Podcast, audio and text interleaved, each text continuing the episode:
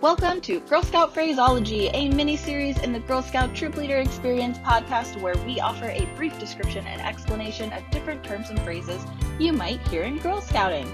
Today we're going to talk about the Girl Scout sign and the Girl Scout handshake.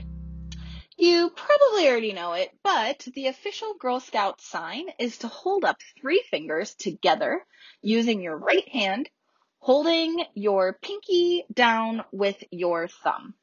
The three fingers that you hold up, your pointer or index finger, your middle finger, and your ring finger, represent the three parts of the Girl Scout promise.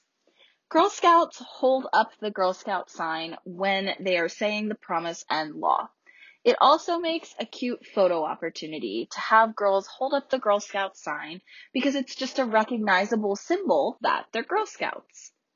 It's also used when Girl Scouts do the Girl Scout greeting or the Girl Scout handshake, which is the same thing.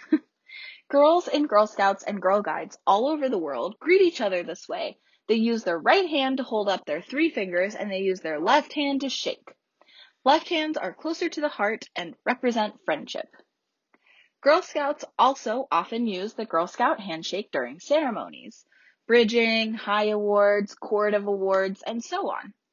When an individual girl is being honored or crosses the bridge or whatever, she should use the Girl Scout handshake to shake hands with whoever is honoring or recognizing her.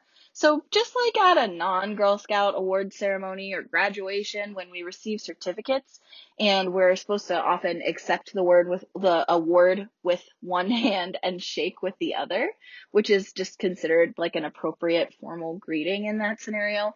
In Girl Scouts, we use the Girl Scout handshake as the formal greeting.